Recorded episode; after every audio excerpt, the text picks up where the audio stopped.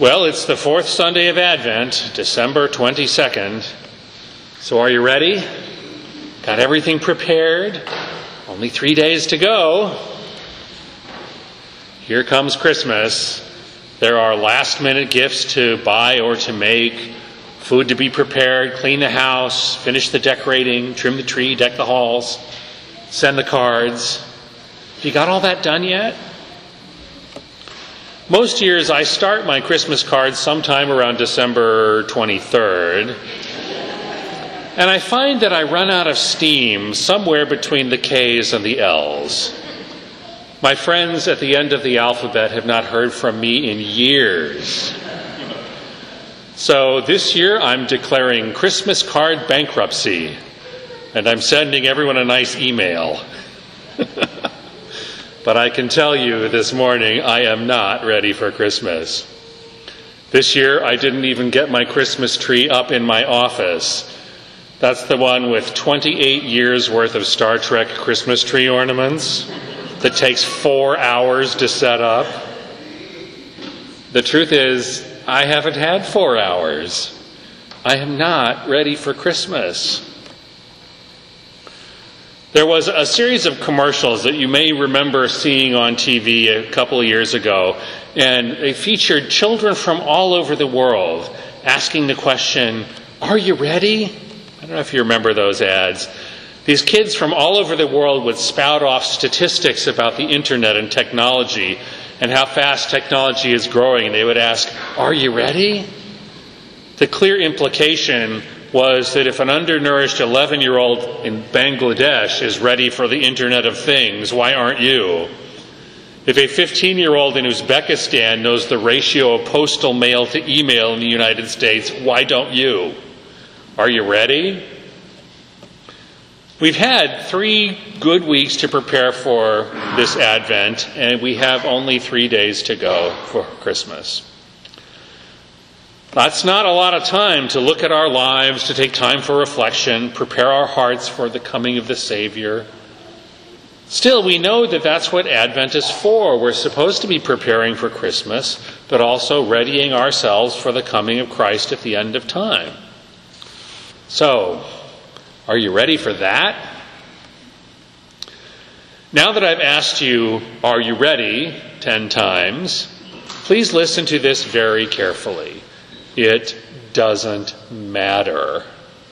None of these things depend on your readiness. Christmas is going to come whether the house is cleaned or not. The sun is going to rise on December 25th whether or not your perfect wreath is on the door. And Christ will not hold off his return waiting for you to get your life in order. We can be so fixated on our preparations that we think less about what really matters. But it all happens in God's time and not according to our schedule. Advent is, in the end, aspirational. It's an expression of our hope, and our preparation is always incomplete and imperfect. If you need something to help you feel just a little bit better about all this incompleteness, when you get home, Google The Hater's Guide to the Williams Sonoma Christmas Catalog, because that is hysterical, and will, it always makes me feel better. Someone once said, and I think it might have been John Lennon, that life is what happens to you while you're busy making other plans. Similarly, God's providence is what God is doing for us while we are busy making other plans. God chose to become human and join us here on the ground, living life as we do, and facing it unprepared. He didn't wait for a perfect moment to arrive.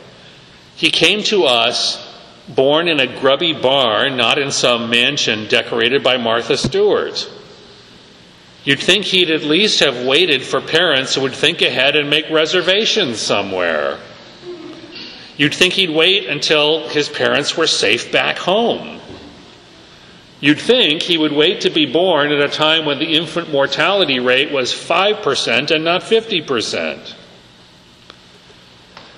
If you've been a parent, you know two indisputable facts that babies are born on their own timetable and that you are never fully prepared for your first child. Regardless of what you think beforehand, the arrival of that first child changes you forever. And there's really no preparing for that reality. Let's not imagine that Mary was ready to be a mother when the angel appeared to her. She wasn't married yet. She was probably less than 16 years old. And she certainly wasn't sophisticated enough to know what she was getting into. But she was wise enough to know that God intervenes on his own timetable and our best response is to give our wholehearted yes when God is ready for us. St. Joseph was certainly not prepared for his betrothed's news that she was pregnant. I mean, he didn't even get his angelic visit in person, he got a dream.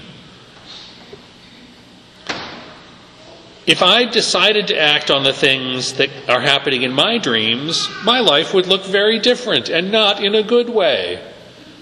Still, Joseph trusted in God, trusted in Mary and her virtue, and he did as the Lord asked.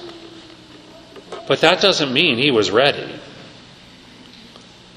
Christ's coming has never depended on our readiness, and that's a good thing. Our problems, our messes, our unpreparedness will not stop Christmas from coming, and they will not stop Christ's return at the end of time. It's good to prepare as best we can and to plan for whatever may come. But eventually, we have to let go of the preparations and accept Christmas, accept God's arrival on its own terms. So, sometime in the next three days, take a deep breath and step back from your preparations and just accept that God has come to us. He has chosen His own time to be with us. And let's be grateful for that and rejoice in that.